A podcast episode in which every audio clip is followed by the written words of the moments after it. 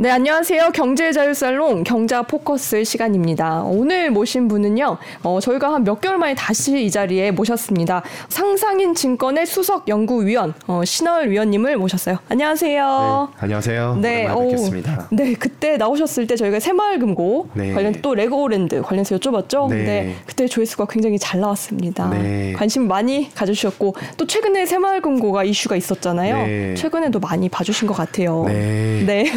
네, 새마을금고는 우리가 미국의 SVB 사태처럼 음. 개별 금융기관의 문제로 일단은 일단락되는 모양새를 띠고 있고요. 어, 그리고 SVB, 크레딧 스위스, 어, 퍼스트 리퍼블릭처럼 어, 초반부에 유동성 리스크와 credit risk가 접목되어 있는 상황에서 초반부에 나타나는 이벤트들은 이제 과거보다 정부와 금융당국, 통화당국의 대응 능력이 훨씬 개선되었기 때문에 이 부분이 자산 시장의 폭락으로 이어진다든지 어떤 경제 시스템 리스크로 전이될 가능성은 낮은데요. 우려하는 부분은 그거죠. 아무래도 이 부분이 나중에 우리가 예측하지 못하는 부분으로 전이가 되고 전방위적으로 확산이 되었을 때 그렇죠. 과연 당국이 대응을 할 수 있을까? 음. 그리고 내 자산 가격은 어떻게 될 것인가? 내 자산이 위험한 거 아닌가? 음. 이거에 대해서 경제 주체들의 관심도가 굉장히 높을 수밖에 네. 없는 이벤트들이 없다라고 진단해 볼 수가 있겠습니다. 맞아요. 새마을금고는 그래도 지금은 문제가 조금은 봉합이 된 것 같아서 네. 좀 지켜봐야 될 것 같고요. 오늘은 좀 저희가 위원님 네. 모시고 부동산 얘기를 들어보려고 해요. 네. 요즘 부동산 시장 조금 저 개인적으로는 좀 혼돈이라고 표현을 하고 싶어요. 네. 이게 뭐 앞으로 오를 건가 내릴 건가 감을 못 잡겠어요. 네. 오늘 그 부분을 좀 자세히 네. 어, 얘기를 나눠 보겠습니다. 자. 제가 방금 여쭤본 거 현재 부동산 시장이 어떤지 사실 분석하기가 쉽지 않을 수도 있는데 이거 먼저 좀 알려주시겠어요? 말씀하신 데 저도 네. 전적으로 동감하고요. 참 해석하기 어려운 시장입니다. 일단은 유의미한 특징을 살펴보면은 약 1년 반 만에 주간 매매 가격 부동산원 기준입니다. 플러스 전환되었습니다. 지난주에 아, 네. 0.02%로 강보합을 기록했고요. 네. 전세는 어, 이- 이것 또한 거의 1년 반 만인데요.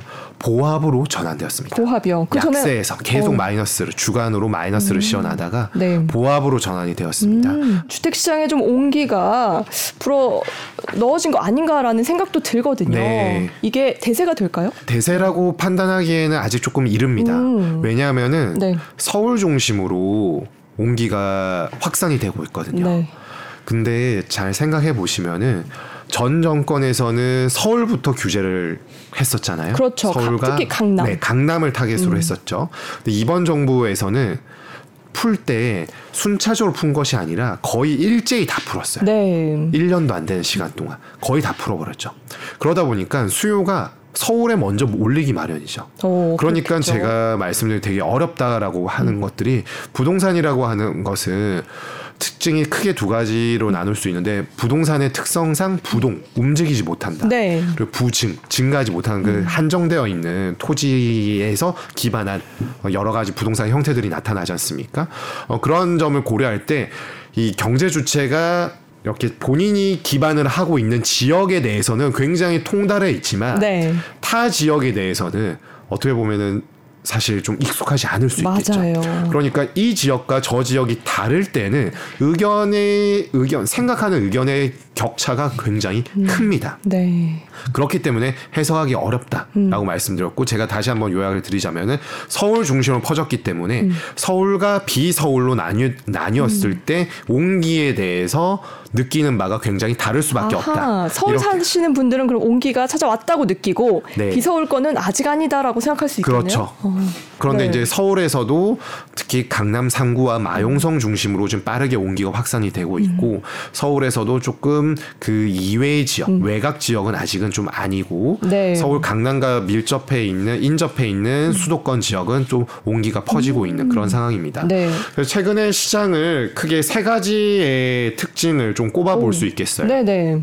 지금 뭐 가격 얘기를 했지만 먼저 더 특징적인 부분은 고금리의 영향에서 조금씩 벗어나면서 작년 제가 처음 김 기자님 배웠을 때는 네.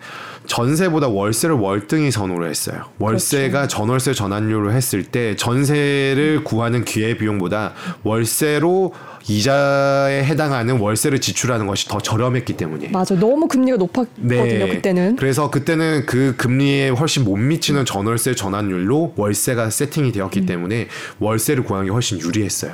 그런데 지금은 그렇지 않다. 네. 전세와 월세가 수급이 균형을 찾아가고 있다. 음. 그래서 전세가 좀 전에 말씀드린 것처럼 네. 1년 반 만에 전국 전세 가격이 보합을 기록했다라고 말씀드렸지 않습니까? 그렇죠. 향후에도 전세 낙폭의 축소세, 전세의 보합 이 당분간 좀 이어질 가능성이 높습니다. 음, 그러니까. 가격이 떨어졌던 것이 회복하는 네. 그런 국면이 예상이 되고요. 음, 전세가가 어, 조금은 올라갈 수 있다라고 봐도 될까요? 떨어진 부분이 회복할 수 있다. 음. 회복할 수 있다. 네. 두 번째는 서울 중심으로 네. 저렴한 금매 매물이 소진되면서 네. 매매가의 낙폭 축소세가 완연하게 네. 확인이 되고 있습니다. 어, 근데 왜 저렴한 매물부터 소진이 될까요? 아, 저렴한. 네. 네, 저- 죄송합니다. 저렴한 건 당연한 거네요. 그러니까 저는 가격이 낮은 걸 생각했는데 네. 저렴한 싼 금매 말씀하시는 거구나. 네, 네. 금매가 일단 나가게 되고요. 네. 어, 사실 전 정권의 규제 영향도 있고 갈아타기 수요도 있을 텐데요.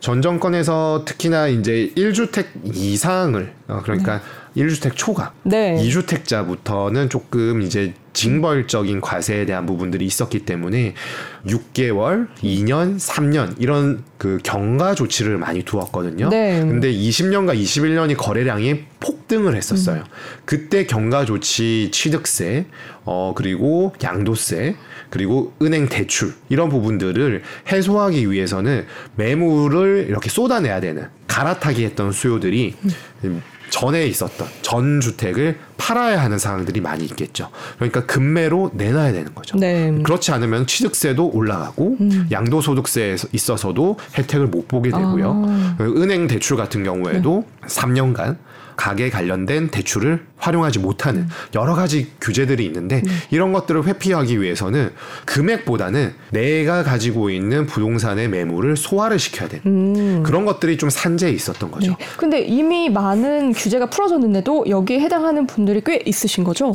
그렇죠. 음. 그거는 소급 적용으로 해소가 되지 않기 때문에 그 해당되는 경제 주체들이 알아서 아. 해결을 해야 되는. 네. 그래서 금매가 많이 나왔다. 네, 맞습니다. 음. 매매 지수는 아직 완연 하게 플러스가 월간 기준으로 되지 않았는데 실거래가는 23년도 2월 3월부터 바닥을 다지면서 올라가는 모습들이 확인이 되었던 그러네요. 거죠. 전국은 아무래도 좀 혼합이 되어 있고 서울 보시고요. 음. 네. 그리고 제일 핵심은 경기도가 되겠고요. 어, 그런데 확실하게 지금 반등하는 모습이 보이긴 하네요. 맞습니다. 네. 낙폭도 제일 적었고요. 음. 그렇다 보니까 그 서울의 이제 대기 매수세들이 빠르게 먼저 선 진입을 했다라고 네. 해석이 가능한데 네. 이 오른 거 가지고 얼마나 올랐느냐 떨어진 실거래가 22년도 초반부터 쭉 떨어 졌지 않습니까? 네. 아직 올라간 것은 미미하죠. 그러니까요. 많이 떨어. 아 대신 그 떨어진 것도요. 그 예전에 올랐던 거에 비하면 네. 이걸 다 떨어졌다고 볼 수 있을까요? 그러니까 한 20년 초 중반 정도로 회귀했다. 아 20년. 네, 네. 보시는 게 좀 더 정확할 것 같고요. 지역마다 조금은 다른 네. 부분이 있습니다만은 그래서 일반적으로 실거래가 음. 기준으로 최고점 대비 약 20% 내외 정도 떨어졌고 지금 어, 거래가 되는 것들 기준으로는 20% 떨어지고 나서 네. 100에서 80 만약 100을 최고점으로 찍으면은 한 80 정도 됐다가. 음. 한5% 정도 올랐으니까 80 한 4, 5 정도까지. 네. 그러니까 고점 대비는 아직 한 10에서 15% 이상은 낮아져 있다라고 음. 보는 것이 좀 더 적절하겠습니다. 그러네요. 네. 그리고 네, 그리고 세 번째로는 네. 매매의 거래 정상화를 정부가 유도하고 있거든요. 음. 이 부분과 금리에 대한 부분이 복합적으로 믹스가 되면서 시장을 볼 때 어떤 것이 선제적일까라고 생각을 해보면은 임대차 시장보다는 매매다. 음. 매매가 어떻게 가느냐에 따라서 전세, 월세도 좀 따라가는 부분들이 확인이 되고 있다. 매매를 따라가고 있군요. 네, 맞습니다. 네. 그런데 매매가 아까도 처음에 서두에 말씀드린 것처럼 지역별로 그리고 어떤 부동산 종류별로 굉장히 온기가 다르기 때문에 온도 차가 있기 때문에 이를 해석하는 데 있어서 네. 분분하다. 그렇겠죠. 뭐- 네, 참 지금 바로 제가 여쭤보고 싶지만 네. 뒤에 가서 아, 네. 다시 여쭤, 이 예측은 뒤에 가서 여쭤보고요. 네. 우선은 분석 먼저 한번 네. 계속 쭉 볼게요. 네. 네. 그리고 특징은 이제 미분양에 대한 부분이 네. 어떻게 됐을까라고 하는데 둔촌 주공 강동구에 위치한 음. 네. 1월 달에 있었는데 결국엔 둔주 구하기 정책이었거든요. 네. 둔주 구하기 정책이 성공을 하면서 지금 주말 사이에 나온 기사에 의하면 프리미엄이 5억이 붙었다. 어, 네, 이렇게 5억까지요? 얘기, 네, 네. 조합원 입주권 뭐 5억이 붙었다 이런 네. 음. 얘기가 있는데요. 미분양과 분양 시장을 한번 살펴보는 게 필요할 것 어, 같아요. 네네. 일단 연간 지역별 분양 시장 실적을 보게 되면은 네. 23년은 완전 쪼그라들었습니다. 그러네요. 네, 이 완전 쪼그라들었죠. 여기 둔주가 포함인가요? 네, 포, 아, 부- 둔주는 포함인데 네. 사실 둔주가 입주하고 이 어디에 넣느냐에 따라서 조금 다르긴 달라요. 근데 이제 포함은 되어 있고요. 음. 네. 여기에. 네, 이렇게 될 경우에 그 조합원 물량 그리고 기타 멸실되고 나서 어, 어떤 이제 새로 생기는 임대 임대 주택 그리고 비공동 주택 이런 것들을 제외하고 일반 아파트 공동 주택에 해당하는 것들을 분양 실적을 연율화 네. 그러니까 지금 현재까지 오픈되어 있는 데이터를 12개월로 연율화 시켰을 때 8만 호 정도로 추산이 돼요. 8만 호요. 네, 분양이. 네. 근데 작년이 18만 호였고요. 와. 20년과 21년이 20만 호를 상회했었습니다. 어, 그러면 3분의 1 토막, 4분의 1 토막? 2년 전 대비 한 40% 60% 아, 60% 줄었고요. 음. 네. 작년 대비해서는 그냥 10만 호가 싹둑 날아가 버린 거죠. 그러네요. 그러니까 얼마나 분양 물량이 적은가를 알 수 있는 거고요. 네. 미분양이 요즘에 늘다가 줄었어요. 이 미분양이 늘었으면 큰일 났던 것 때문에 둔주 구하기 정책이 나왔었는데요. 그렇죠. 이게 미분양이 몇 퍼센트다, 막 이걸 두고 어디까지가 위험하다, 아니다, 막 그 논란이 네. 있었죠. 그래서 8만 호가 넘으면은 임계점을 터치한다라고 네. 해서 연초부터 되게 경고가 정부로 나왔는데 음. max를 찍은 것이 7.5만 호. 와. 23년 1Q에 네. 7.5만 호 찍고 최근 최근 max highest를 찍고요. 음. 네. 지금 6.8만 호, 7만 호가 안 됩니다. 오호, 내려갔군요. 내려갔죠. 네. 그래서 이걸 어떻게 해석해야 되느냐? 어, 좋은 거 아니냐? 음. 맞습니다. 좋은 거는 맞는데요. 결국에 정책이 어느 정도 먹혀 들어갔다. 그렇죠. 먹혀 들어갔다. 그런데 제가 말씀드렸다시피 미분양이라는 거는 성결 조건이 어떤 것일까요? 미분양은 네, 미분양의 단어 자체에 답이 있어요. 네. 분양을 했는데 안된 거죠. 수분양이 안 된 것들이 미분양이잖아요. 네. 근데 아까 좀 전에 보신 그래프 보시니까 어떤가요? 분양 자체가 완전히 않았죠. 줄어버렸죠. 네. 그러니까 분양 자체가 줄었기 때문에 미분양이 늘어날 여지도 많이 줄었다. 줄어 네. 있었다라고 해석하기가 아, 해석하는 것이 좀 더 되고요. 네. 다만 지금 좋지 않은 부분들은 악성 미분양 비중인데요. 네. 음. 이 blue가 준공 후 미분양이고요. 네. 그리고 이 black에 가까운 좀 dark gray가 준공 전 미분양인데요. 네. 합치면 미분양이 되겠죠. 그래서 준공 전은 좀 그래도 안전하지 않나요? 그렇죠. 준공 전이라고 하면 아직 짓기 전이니까 판촉 활동을 통해서 음. 세일즈를 해서 어, 매출을 일으키면 돼요. 네, 분양할 수 있죠. 네, 시행사 사이에. 시공사 입장에서는. 네. 근데 준공 후 미분양이라는 거는 음. 지어놨어요.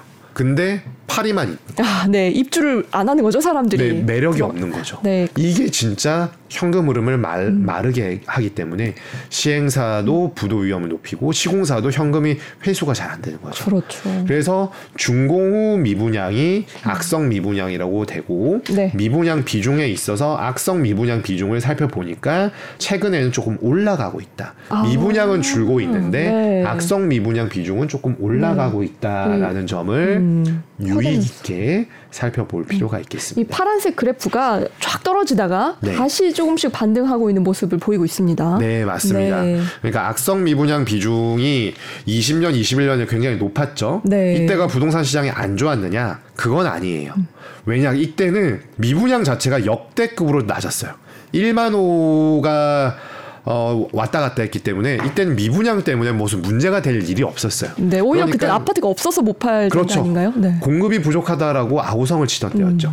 그러니까 악성 미분양 비중을 이때는 볼 필요가 없어요. 네. 근데 악성 미분양 비중을 봐야 할 때는 글로벌 금융위기 직후 09년부터 13, 14년도까지 네. 하우스 푸어라는 말을 많이 할때 그때가 높다라는 거죠. 그러네요. 악성 미분양 비중이 40에서 50% range에 있다라는 거죠. 네. 근데 하지만 지금은 사실상 그때보다는 그래프선이 낮기 때문에 네. 덜 위험하다라고 생각해도 될까요? 그렇죠. 오. 그래서 지금 정책을 살펴보면은요, 만들 때, 만들고 나서가 네. 있고, 다 만들어지고 나서 이제 관리의 영역이 있는데, 관리 영역을 빼면은 준공 전과 준공 후를, 준공 전을 신규라고 하고요, 준공 후를 기존 주택, 유통시장이라고 봐요. 네. 근데 정부의 정책이 미분양에 대해서는 준공 전인 신규 주택 시장만 음. 바라보고 있어요. 그리고 거래 정상화, 대출 풀어 드릴게요. 집 사세요. 네. 전세 자금 대출 낮춰 드릴게요. 전세 하세요. 이거는 기존 주택 시장이에요. 음, 그러니까 그렇죠. 정책이 신규 주택 시장은 대부분 B2C B와 그 경제 주체로 나누었을 때 어, 소비자들보다는 기업 쪽에 focusing을 두고 음. 있고요. 기존 주택 시장은 아무래도 소비자들의 focusing을 두고 있어요. 그렇죠. B2B와 B2C의 네. 차이인 거죠. 그렇죠. 네. 그래서 신규 주택 시장의 분양은 분양이 안 되면은 실물 경제가 위험하거든. 요 그때 제가 말씀드린 레고랜드 사태처럼 네. 단기 자금 시장이 다 얼어버리면은요 CP 금리 올라가고요. 그리고 거기에서 유동화되는 PF 관련된 어 ABCP나 음. 이런 것들이 다 말라서 금리가 막 십몇 프로가 되거든요. 그렇죠. 그럼 채권 시장에도 금리가 올라가게 되고요. 네. 금리가 올라가게 되면 실물 경제가 어긋나게 되면서 음, 이제 주식 시장 그리고 고용 시장까지 악영향을 미치니까 이거에 대해서 뼈저리게 어떤 위험성을 느끼고 신규 주택 시장을 어찌 됐든 간에 살려야 된다. 네. 그래서 둔주 구하기 정책이 나왔다라고 볼 수가 있겠습니다. 둔주 구하기 정책은 아까 말씀드렸듯이 어느 정도 성공했다라고 평가할 수 있고요. 네, 성공은 했는데 완전히 성공했다라고 음. 보기보다는 분양이 되어야 되는데 그렇지 못하고 있기 때문에 네. 보여지는 표면 쪽에서는 괜찮은데 음. 안은 지금 여전히 뭐라고 해야 될까요? 옹기라고 해야 될까요? 네. 그 수분이 쫙 흡수가 돼야 되죠. 식물 뿌리에. 네네. 그런 부분들이 좀 미흡하다라고 아 봐요. 그래요. 네. 완전하게 이 정책이 그 적용되지는 못했다. 네, 맞습니다. 보시는 거군요. 네. 아 그리고 제가 그 최근 본 기사 중에 궁금한 부분이 있었습니다. 올해 이게 그 며칠 전에 바로 나온 건데요. 올해 상반기 생애 첫 부동산 매수자가 역대 최고치를 달성했다 이런 네. 내용이에요. 그래서 3040이 부동산을 많이 사서 영끌족이 다시 나오는 거냐 이런 네. 내용이었거든요. 네. 어떻게 보시나요? 네, 통계적으로 유의미합니다. 네. 어, 3040 그러니까 좀 더 넓게 보자면 2040이 음. 과반 이상을 비중을 차지하게 되면은 특히 그 시점을 상반기로 한정해서 보면은요. 상반기에 만약에 20에서 40 세대가 절반 이상의 비중을 차지했다. 네. 음. 첫 주택 매수자가 비중이 그렇게 되면은 하반기에 주택 시장 가격이 올라가는 경향이 있어요. 음. 올라가는. 네. 그런데 1분기까지는 이 젊은 세대의 비중이 거의 그 건수 자체가 굉장히 낮았어요. 네. 근데 1분기까지만 하더라도 주택 거래가 잘 안 됐어요. 아예 거의 없었죠. 네. 전무했죠. 네. 거의 뭐 1월인가 2월이었나요? 서울 주택 거래 건수가 연말 연시에는 천 건이 안 됐으니까요. 네. 완전히 없었던 거죠. 서울의 공동 주택이 약 160만에서 170만 채 사이인데 만약에 한 달에 천 건이다. 음. 네. 천 건이다면 연유라 하면은 천, 만 이천 건이잖아요. 그렇죠. 음. 만 이천 건이면은 회전율이 0.6% 1년 동안. 그래도 그럼- 되게 낮은 거네요. 그러면은 한 동에 1년에 한 채 정도만 되는 거예요. 음. 한 동에 200채가 있다고 치면 아파트에 좀 큰 동. 네. 200호 200세대 중에 한 채만 하나. 거래가 되는 거예요. 네. 정말 안 되는 거죠. 그렇죠. 예, 그런 거를 막기 위해서 음. 둔주 구하기 정책과 거래 정상화 정책을 정부는 밀어붙였다라고 볼 수가 있겠고요. 네. 말씀하신 거는 2분기에 두드러지게 나타났어요. 음. 그런데 이제 문제는 전체 거래 건수가 지금 많지가 않다는 거죠. 아직 누적 기준으로. 2분기는 괜찮았는데 네. 아직도 그 부동산 시장이 괜찮았었던 20년, 21년만큼 되지도 않고요. 22년 상반기에 이제 육박하고 있는 상황이거든요. 음, 그렇군요. 네, 그런 상황이기 때문에 모수가 적기 때문에 분모가 적은 상황에서 3040의 거래 건수가 높아진 분자가 높아져서 비중이 약 50% 육박해서 네. 부동산 시장이 살아날 것이다라고 해석하기에는 이 비율, 지표상의 맹점이 존재한다라고 아하. 생각을 하는 네. 것으로 저는 좀 해석을 하고 있습니다. 아, 바로 이해가 됐습니다. 그러니까 너무 분모에 있는 모수 집단이 작기 때문에 이걸로 비율을 따지는 거는 사실상 무의미하다. 현재로서는 네. 이렇게 보면 되나요? 조금 더 편하게 말씀드리면은 네. 3040이 타 세대보다 이 서울 중심의 수도권 주택 시장에 발 담그기를 먼저 했다. 네. 맞느냐 안 맞느냐에 따라서 음. 희비가 엇갈리는 부분은 내년 초쯤에 알 수가 있을 것 같아요. 아하, 그렇군요. 근데 워낙에 와이즈한 커, 그 커스터머들이 그리고 네. 컨슈머들이 많이 늘었기 때문에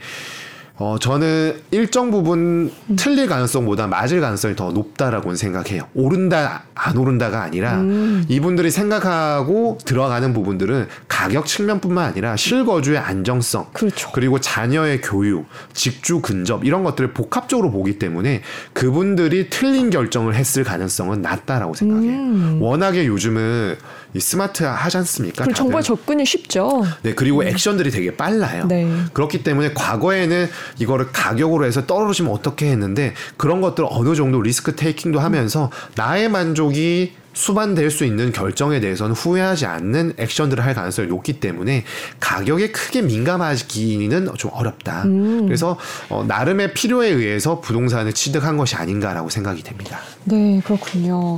여기에 이어서 저희가 서울 아파트값 동향도 함께 좀 네. 살펴보겠습니다. 그래프를 준비하셨죠, 이것도? 네. 네. 어, 지금 KB 선도 아파트 50 지수인데요. 네. 그러니까 대표적인 아파트 시가총액이 높은 예를 들어서 그 송파구 가락동에 있는 가장 큰 단지 있잖아요. 헬리오시티. 네. 오, 네, 그렇죠. 뭐 그리고 잠실에 유명한 단지들 많고요. 뭐 강남에도 있고 뭐 각 지역별로 있습니다. 네. 서울만 있는 것도 아니고요. 수도권과 광역시에도 포함이 되어 있는데 이 지수를 보시게 되면은 네. 어 6월 달에 89.7 포인트를 기록했습니다. 6월 달에요. 네. 네. 근데 이게 KB에서 나오는 거거든요. KB는 6월 달 지표가 6월 말일자가 아니라 6월 중순까지 하고 6월 말에 발표를 해요. 음. 그럼 지금 7월 말께 아직 나오지 않았는데 7월 거는 더 올랐을 가능성이 높습니다. 아. 왜냐하면은 2개월째 반등에 성공을 했거든요. 그래서 제가 말씀드린 것처럼 금매가 소화가 되면서 매수 매도 호가 그러니까 유가증권 시장에서는 얘기하는 비드 에스크 스프레드가 확대되어 있음에도 불구하고 네. 음. 한 개씩 한 개씩 거래가 성사가 되면서 대기 매수세가 좀 유입되는 것으로 판단하고 있습니다. 오. 그리고 대다수의 아파트들이 서울 수도권 중심으로 편중이 되어 있기 때문에 네. 아직 KB에서 기준으로 서울 월간 아파트 가 플러스 전환되지 않았는데 이 지수를 통해서 본다라면은 후행하는 성향을 나타내기 때문에 음. 이번 달에 발표되는 7월 서울 아파트 가격은 플러스 전환될 가능성이 좀 높지 않을까라고 생각을 하고요. 음. 네. 한 반년 정도 후행하는 광역시는 연말쯤에 네. 플러스 정도, 연말에 네, 네. 강보합 정도. 유의미한 플러스라기보다는 지금은 마이너스를 계속 기록하고 있는데 플러스 또는 보합 정도로 돌아설 가능성이 높다. 오호. 라고 생각을 하고 있습니다. 네. 그래서 제가 처음에도 말씀드린 것처럼 해석하기가 되게 어렵다라는 거죠. 네.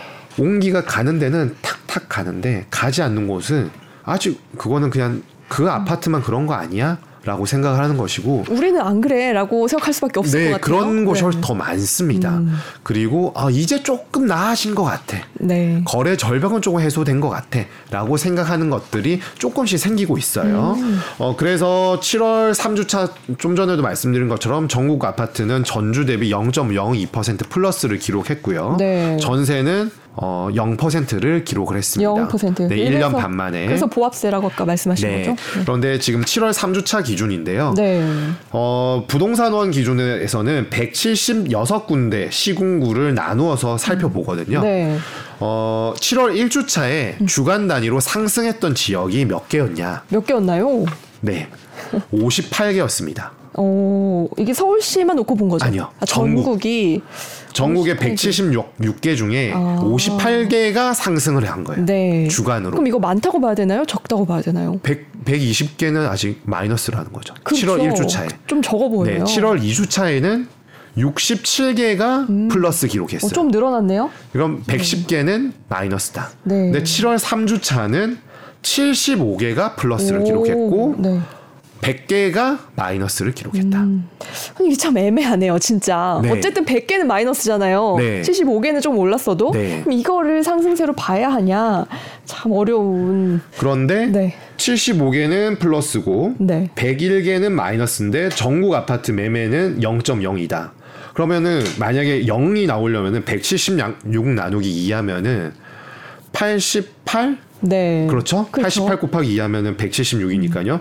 88개가 플러스를 기록하고 88개가 마이너스를 기록해야 전국 아파트 매매 가격 변동은 제로에 네. 산술적으로는.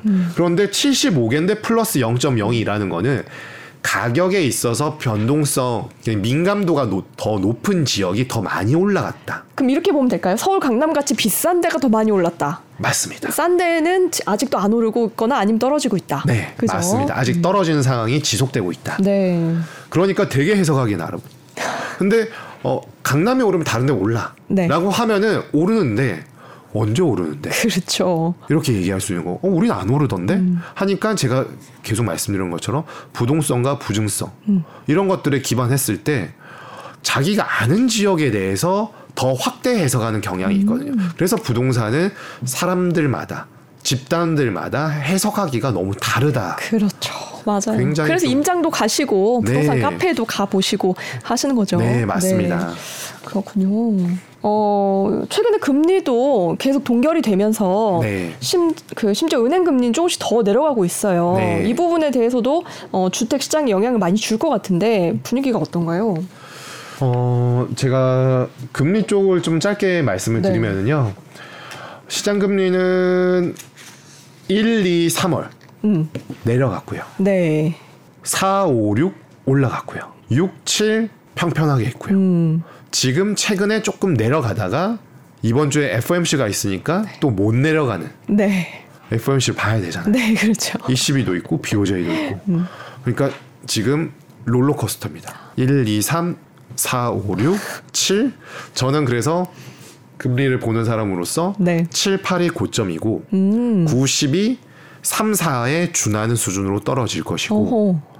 그 밑으로 떨어질지 말지는 물가에 달려 있다. 그렇군요.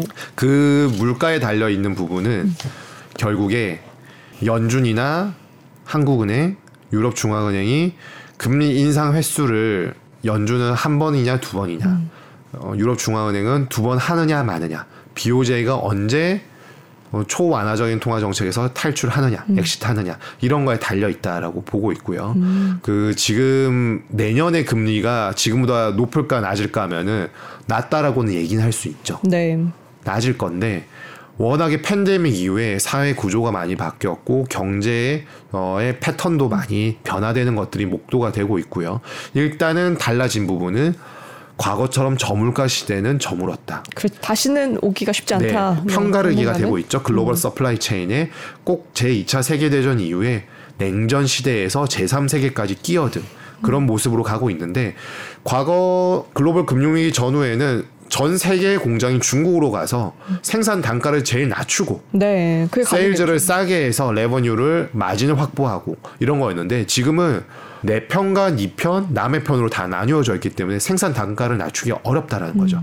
그렇기 때문에 금리가 제가 롤러코스터라고 했는데 1, 2, 3, 4, 5, 6, 네. 7, 8 이렇게 되어 있고 내려가는 게 이렇게 내려갈지 내려가다가 이렇게 갈지 네. 이거는 사실 다양한 통화 정책과 물가에 대해서 지금 디스인플레가 굉장히 천천히 진행되고 있기 때문에 조금 더 지켜봐야 될 대목이라고 보고 있고요. 급격하게 갈지 완만하게 네. 갈지는 알 수가 없다. 하지만 네. 내려가긴 갈 것으로 보인다. 네. 네. 김 기자님 말씀 주신 금리가 내려가는 부분은 최근에 6, 7월 고점 찍고 다시 내려간 국채 금리고요. 네. 크레딧 스프레드가 얹혀져 있는 비국채, 네. 그 은행 대출 기준이 되는 금융채는 오히려 떨어지는 폭이 적었어요. 음, 스프레드가 벌어졌거든요. 네. 왜냐? 좀 전에 우리가 얘기했었던 새마을금고 사태나 음. 여러 가지 은행권들의 리스크에 대해서 워닝 시그널들이 한두 개씩 나오고 있고 아하. 그 기반에는 채권 시장이 아니라 부동산 시장하고 엮여 있거든요. 네. 그러다 보니까 국채가 아닌 채권에 대해서는 위험 프리미엄을 가산을 시키는 거죠. 음. 아하, 그래서. 싸게 싸야지 채권 금리는 올라가잖아요. 네. 크레딧 스프레드가 벌어지고 이 원리가 지금 적용되고 있기 때문에 조금 여기도 어, 종류별로 온도 차가 좀 확연하게 나타나고 있는 시장이다라고. 말씀드릴 수 네, 있습니다. 그럼 부동산에 어떤 영향을 미칠지가 궁금해요. 네. 이 금리가. 제일 이제 핵심은 그거죠. 네. 부동산 시장에 어떤 영향을 미칠까. 그쵸. 근데 먼저 말씀드린 부분은 조금 더 연장해서 말씀드리자면은 금리에 대한 영향력이 끝났을까라고 생각을 해봐야 돼요. 네. 어, 이제 한국은행 금리 못 올리는 것 같은데 저희 또한 어, 상상인 증권 리서치에서도 어, 한국은행 기준금리 인상 종료는 되었다. 음. 3.5% 추가 인상 가능성은 굉장히 희박하다. 라고 생각을 하고 있는데 이번 주에 열리는 FOMC가 되게 중요하다고 생각을 해요. 왜냐하면은요, 그 장단기물 금리 스프레드 많이 보시잖아요. 어, 이거는 통화 정책이 아니라 경기에 대한 진단이거든요. 그래서 미국채 2년 대비 10년 금리 스프레드, 미국채 3월 대비 10년 금리 스프레드를 통해서 역전이 되었다. 마이너스다. 그러니까 침체가 올 거다. 연준이 금리 더 올리면 안 돼. 라고 얘기를 하잖아요. 네. 근데 금리를 또 올린대요. 올릴 수도 있다고 얘기를 몇번 네, 했죠. 그리고 점도표상으로는 5.6%라고 하는 것은 5.75까지 올리겠다라는 거거든요. 두 번의 금리 인상이 더 남았다는 걸 얘기하고 있습니다. 네. 그런데 왜 시장은 경기가 안 좋으니까 금리 인상을 못 한다라고 진단할까요? 이게 시장 참가자들마다 해석하는 게 너무 다르기 때문이고 그리고 연준의 말도 다 맞진 않, 않지 않았나요? 연준이 일단 신뢰도를 많이 그들 스스로가 네. 훼손을 시켰기 때문에 통화 정책에 대한 신뢰도가 낮다 보니까 통화 정책을 바라보는 현실과 이상의 괴리가 커지면은 이 괴리 때문에 자산 가격의 변동성 더 커져 있거든요. 네. 그래서 제가 보여드리고 싶은 그래프가 미국채 스프레드 연준 기준금리, 미국채 3월과 2년 금리 스프레드예요. 보통 미국채 3월 대비 10년과 2년 대비 10년을 많이 보는데 네. 3월 대비 2년 금리 스프레드를 보시면은요, 진한 blue line이 연준의 기준금리고요. 네. 좀 light한 연한 blue line이 미국 채 3월 대비 2년 금리. 그러니까 2년물 금리에서 3월물 금리를 차감한 것인데요. 네.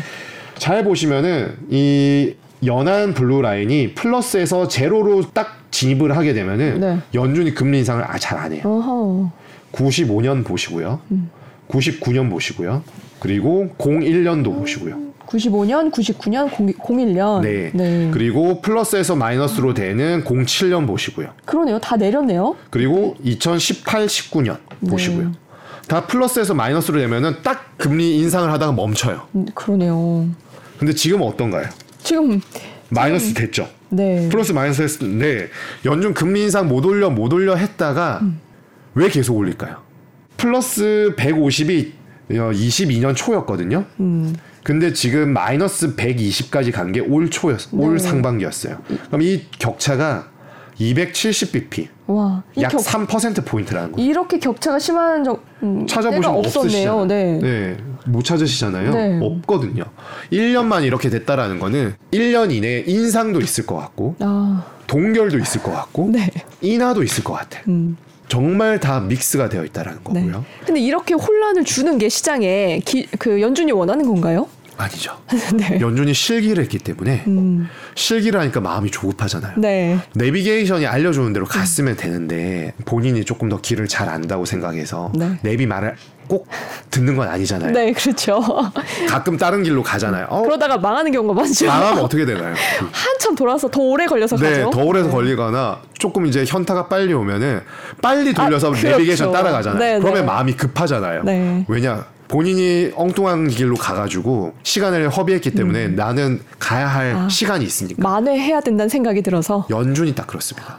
공격적이고 거친 금리 인상은 만회해야 된다. 음. 아, 실기를 했다. 네. 근데 실기를 하고 막 악셀레이터를 밟으니까 온갖 신호들이 막 나타나는 거예요. 그러니까 이 투자자들은 어, 이러면은 경기 침체도 올 거고 금리 인상 못 할 건데 물가를 보니까 안 잡히네. 네. 그럼 금리 인상을 또 해야 돼. 이런 것들이 있는 거고요. 올해 더더욱 특이했던 게 플러스에서 마이너스로 됐는데 네. 마이너스로 갔다가 다시 플러스로 근접을 하다가 다시 마이너스가 됐어요. 음. 그래서 네. 제가 어떤 살펴보 그래프 보- 보면 제일? 끄트머리를 보시면은요. 23년도를 보면은 네. 마이너스 150 정도까지 갔다가 음. 하늘색 그래프가. 마이너스 120까지 갔다가 3월 1주 차에는 플러스 3까지 갔어요. 아. 그러니까 상반기의 변동성이 네. 약 128bp 정도. 와.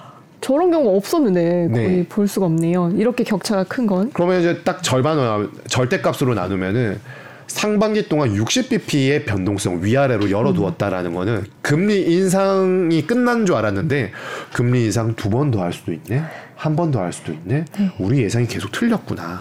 이거를 여실히 보여주는 겁니다. 여기에 따라서 이제 국내 기준금리도 바뀔 수 있다라는 거죠. 그래서 국내 국내 기준금리도 아직 어떻게 된지는 100% 확신을 하기는 어렵다. 저희는 동결을 보고 있습니다만은 네. 연준이 진짜 두 번을 하게 되면은 한국은행도 안 따라갈래 안 따라갈 수가 없다라고 네.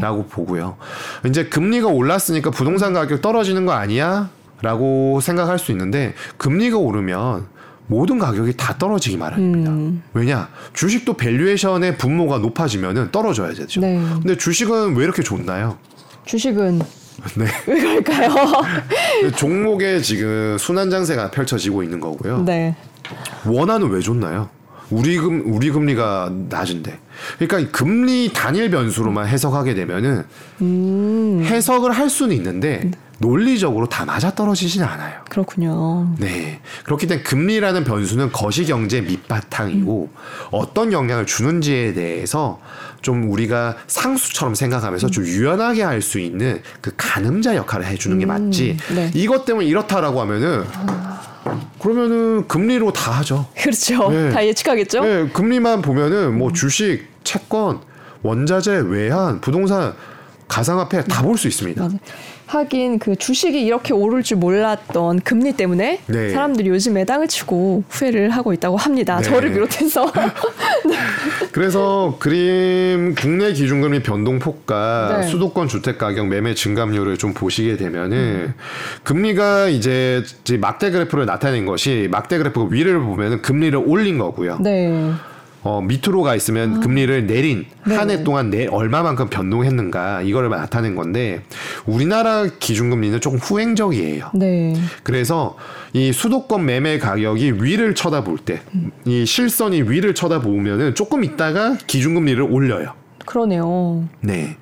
그러면은 가격이 금리 때문에 잡힌 것인지 네. 가격이 올라서 더 오를 것이 없는 건지 해석하기가 굉장히 좀 어렵습니다. 어렵네요. 근데 확실한 거는 부동산 가격이 오르면은 한국은행은 금리를 올리려고 한다. 음. 근데 그게 금리 때문에 잡힌 건지 네. 아닌지는 잘 모르겠다. 없다.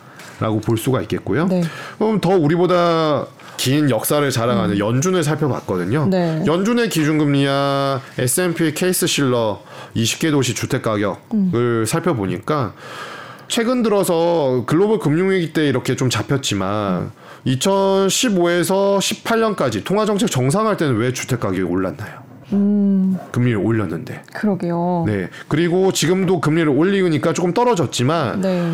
지금 S&P CS 이게 2월부터는 3개월 연속 플러스 전환되었습니다. 음. 이게 미미한 정도로. 그럼 금리를 계속 올리는데 왜 또 올라가나? 모기지 금리는 약 7%에 육박하거든요. 네. 그러니까 금리의 단일 변수로 모든 것을 해석하기에는 다소 무리가 있다. 그러게요. 이렇게 그래프만 놓고 보면 따로 노는 것 같아요. 네. 같이 누가 누구 흐름을 따라간다라고 볼 수가 없네요. 네. 그리고 금리 내리면 부동산 가격 음. 오르는 거 아니야. 금리 내- 내려서는 안 된다라고 일부 혹자들은 얘기하는데 네.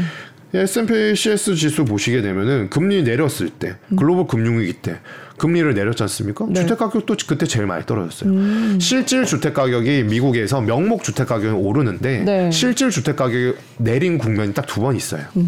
91, 2년.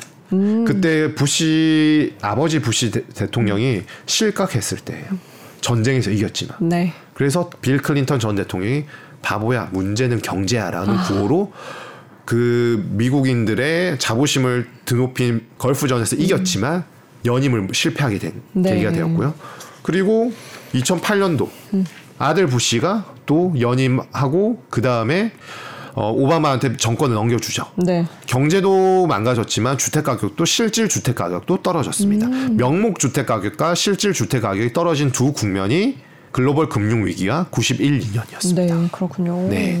그 높았던 고금리 시대였던 70년대와 80년대도 명목 주택 가격은 실질 주택 가격과는 다르게 올랐었습니다. 미국에서. 네. 금리 하나만으로 해석하면은 너무 세상이 단조로워진다. 네. 그 주담대 변동 금리도 큰 차이는 없겠네요. 부동산 시장에. 주담대는 이제 일단 가처분 소득에 영향을 미치니까 좀 살펴는 봐야겠죠. 네. 근데 이제 이 부분이 중요한 거는 정부 정책과 좀 같이 엮어서 봐야 될것 네. 같아요. 첫 번째, 먼저 조금 더 우리가 익숙한 전월세 시장을 한번 살펴보면은 월세에 대한 수요 쏠림이 전세와 월세의 균형 찾기로 바뀌고 있다. 왜냐, 월세의 메리트가 좀 떨어졌다. 전세 가격이 많이 떨어졌고 전세 자금 대출의 금리도 떨어졌기 때문에 월세는 수요가 쏠리니까 월세 가격이 올랐겠죠. 그러니까 이게 이렇게 되면서 비슷해진 거예요. 그래서 수도권의 월세와 전세 CD 금리를 보시게 되면은 네. CD 금리가 쭉 오를 때 21년도 상반기부터 쭉 올랐던 22년 하반기까지 수도권 전세 가격의 증감률이 쭉 내려갔습니다. 그러네요. 근데 수도권의 전세 가격이 올랐던 이유는 이 금리도 있지만 임대차법 입법이 20년도 하반기에 발효가 되었고 21년도 부터 이제 본격화되면서 올라간 것도 제도적인 측면도 있는데 네. 일단 금리와 완전 역의상관관계가 나타나죠. 그리고 파란 색깔 수도권 월세를 보시게 되면은 전세가 고점을 찍으면서 월세도 따라가다가 전세 가격 증감률은 떨어 오름폭이 축소되고 낙폭이 확대되는데 수도권의 월세 가격은 쭉 꾸준히 올라갔어요. 네. 꾸준히 올라갔다라는 점은 금리에 덜 민감했다라는 아, 걸. 그러네요. 사실 금리랑 거의 상관이 없잖아요. 월세는 그렇죠. 내가 그 정해진 그 월세만 입금을 하면 되니까 대출을 할 필요 없이. 네. 그래서 금리와는 영향을 별로 안 받은 것 같습니다. 네, 맞습니다. 네. 정확하게 보셨고요. 그런 부분들 때문에 그랬는데 이러다 보니까 네. 이제 작년 같은 기준은 이 부동산의 거래 건수에서 매매도 있고 네. 전세도 있고 네. 월세도 있고 반전세도 있고 반월세도 준전세도 있고 막 이렇게 여러 개가 있지 않습니까? 거기에서 매매 거래 건수가 차지하는 비중이 20%가 안 됐어요. 와. 그럼 어떤 비율 중에 가장 높았어요? 그러니까 월세 아, 저- 아 월세인가요? 절반 이상이 이제 월세로 가버린 거죠. 와, 그렇군요. 그러니까 20%가 채 안 된 80%가 전월세였고요. 전월세의 절반이 월세로. 음, 여기서 제가 이제 궁금한 게 일반 시청자들의 시각에서 한번 질문을 네. 드려보겠습니다. 어, 제가 뭐 최근에 결혼을 준비하고 있어서 아니면 싱글인데 이제 조금 더 안정한 그 집을 찾고 싶어서 매매를 할까 고민이에요. 네. 이런 분들은 어, 매매를 할지 전세를 할지 아니면 월세를 할 수도 있고 이 고민 사이에서 어떤 결정을 지금은 내리는 네. 게 가장 현명할지 네. 궁금합니다. 어, 상반기에는 사실 그 이거는 어떤 성향과 달리 가격적인 측면에서 말씀드리겠습니다. 네. 전제를 그렇게 깔고요. 상반기에는 전세 시장이 가장 유리했어요. 음, 왜냐? 아까도 말씀드렸다시피 수급이 월세에 쏠려 있었고 전세로 회복되는 단계였기 때문에 전세에 먼저 발을 담궜으면은 2년에서 4년의 시간 동안은 본인의 자금 사정에 맞춰서 어 양질의 전세 물량을 확보할 수 있었어요. 맞아요. 5%까지밖에 못 올리니까 2년 뒤에 네. 그리고 전세 가격도 낮아져 있었고요. 네, 그리고 제- 전세 자금 대출 금리도 네. 낮았었고요. 제 기억으로 그때 전세 물량이 엄청 많았던 것 같아요. 쌓였던 것 같아요. 네, 쌓여 있었죠. 네. 그래서 전세 손님이 오면 굉장히 반겨주고 네. 그랬는데 지금은 조금 달라졌어요. 음. 전세 물량이 소진이 되면서 좀 전에도 보셨다시피 7월 3주차 전국이 1년 반 만에 플러스도 아닌 마이너스도 아닌 보합으로 갔다. 네. 이거는 물량이 좀 소진됐다라는 거거든요. 그 아예 저렴한 건 이제 빠졌다 많이. 네. 그리고 신혼부부의 경우에 가장 돈을 적극적으로 모아야 할 시기잖아요. 월세를 하게 되면은 사실 그런 측면에 있어서 그렇게 유리하다라고 볼 수는 음. 없을 것 같아요. 매월 고정비가 많이 빠져나가게 되죠. 네, 그리고 소득이 아무래도 기성세대 음. 4050보단 낮잖아요. 근데 4050은 월세를 높여주고 네. 2030은 월세를 낮춰주고 이런 건 아니잖아요. 그렇죠. 다 똑같이 받죠. 네, 네. 똑같은 물건에서 똑같은 월세를 받기 마련이죠. 그러니까 월세와 전세에 대한 부분에 있어서 이런 좀 차이점이 있고요. 그러면 지금 어떨까라고 생각했을 때 저는 말씀드리고 싶은 것이 결론적으로 매매 시장의 온기가 확산되지 않은 곳에 본인이 자금 사정이 맞고 어느 정도의 만족도가 있다라면은 거기에 들어가는 것이 전세보다는 가격이 비쌀지언정 네. 기회 비용 측면에 있어서는 좀 세이브를 할 수 있다. 오호. 왜냐 온기가 확산되는 국면에서 네. 미리 들어가서 발을 담그고 있으면은 온기가 왔을 때 떨어지는 것보다 올라갈 가능성이 좀 더 높을 것 같고요. 그러면 위원님은 지금 어, 온기가 조금씩 스며들고 있는 강남과 그 주변뿐만 네. 아니라 다른 곳으로도 이게 확산될 거라고 생각하시는 거죠? 네. 그러니까 정고점을 회복한다라는 것이 아니라 네. 낙폭이 거래량이 없으면서 금매 위주로 진행되었던 아까 실거래가 한 20% 정도 떨어졌다고 말씀드렸잖아요. 네. 거기에서 일부 회복이 가능하다라고 하반기를 보고 있습니다. 아 그렇군요. 네, 정고점 21년 정도 22년 상반기까지 올라가는 거는 사- 현실적으로 어렵고요. 리스크 요인들이 많습니다. 그런데 지방에 있는 아파트는 사실 그 확률이 낮을 수도 있나요? 그러니까 뭐 서울에 있는 강북권은 사도 괜찮지만 이 온기가 지방까지 다 스며들 수 있다고 보시나요? 어, 그 부분은 그 부동산 관련된 리스크와 네. 유가증권 시장에 존재하고 있는 크레딧 리스크 그리고 실물 경제에 있어서 온기가 회복 경제 경기 회복 속도 이런 것들을 좀 복합적으로 봐야 되는데 지방도 서울의 논리를 똑같이 적용하면 좋을 것 같아요. 지금은 서울의 핵심지 예, 사람들이 선호하는 지역들에부터 퍼졌거든요. 네. 지방도 다 있어요. 어 그렇죠. 다 광역시도 있고 지방. 음. 대도시도 있고 그 중심지들이 다 있어요. 그쪽 먼저 퍼질 거예요. 음. 그런 데는 제가 아까 KB 선도 50 지수를 보여드리면서 네.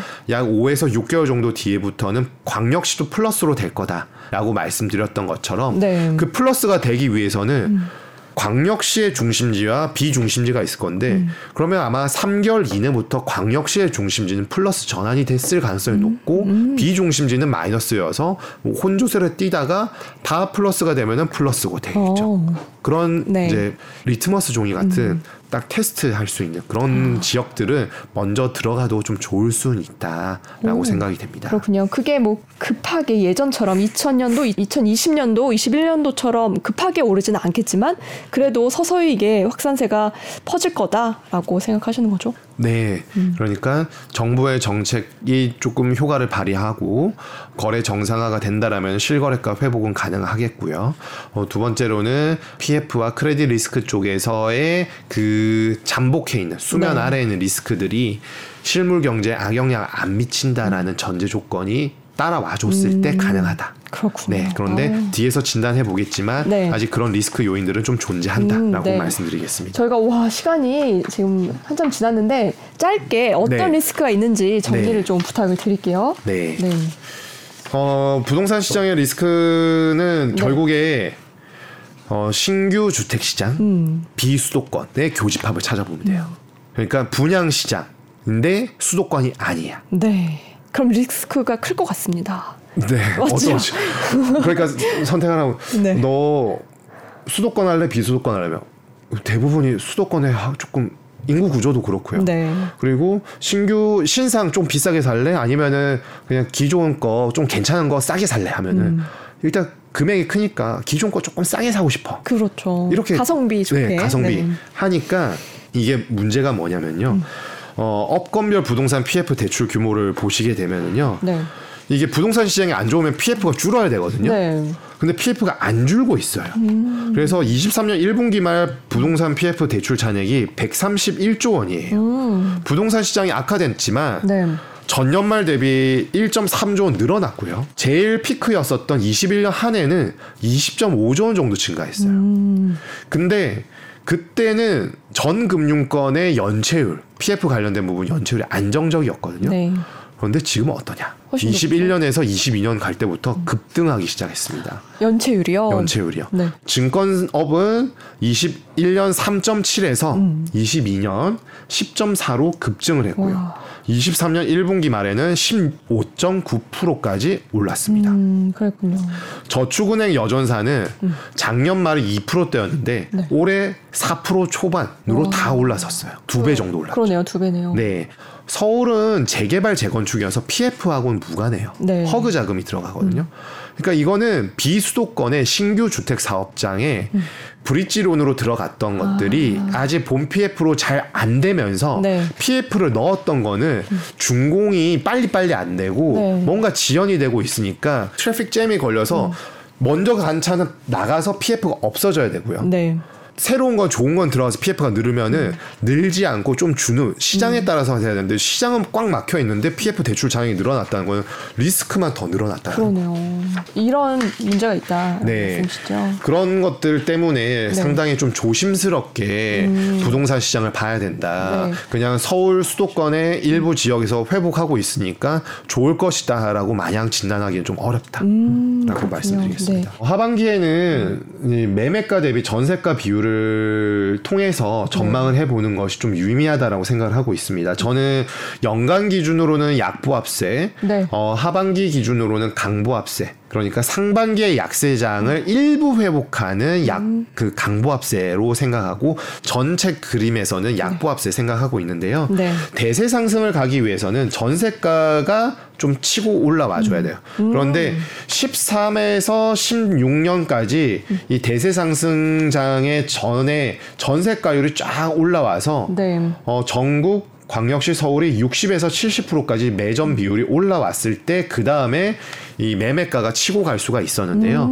지금은 오히려 내려가고 있는 상황이에요. 그러네요. 근데 일부 지역에서 제가 그리고 특징 세 가지 중에 마지막 특징이 전세보다 매매가가 선행하고 있다라는 거잖아요. 네. 그럼 분모의 매매가, 분자의 전세가가 있기 때문에 매매가가 먼저 올라가면 전세가가 더 떨어질 수 있습니다. 네. 그렇기 때문에 아까 말씀드린 PF나 관련되어 있는 리스크 요인들, 실물 경제까지 음. 고려를 한다라면은 대세 상승장으로 가기에는 다소 음. 좀 어려운 부분들이 존재한다. 그렇지만 하반기만 봤을 때에는 상반기보다는 분명히 좋을 수 있다. 네, 강보 압세를 뜰 네. 것이다. 네, 라고 그렇게 정리를 예상하고 해주셨습니다. 이해가 쏙쏙 잘 되네요. 저는 사실 부동산 앞으로의 전망이 좀 많이 혼란이 오긴 했거든요. 네. 오늘 설명 여기까지 듣고요. 나오셔서 감사합니다. 네, 고맙습니다. 네. 네, 오늘 저희가 마련한 경자 포커스 시간 여기서 마무리하겠습니다. 감사합니다.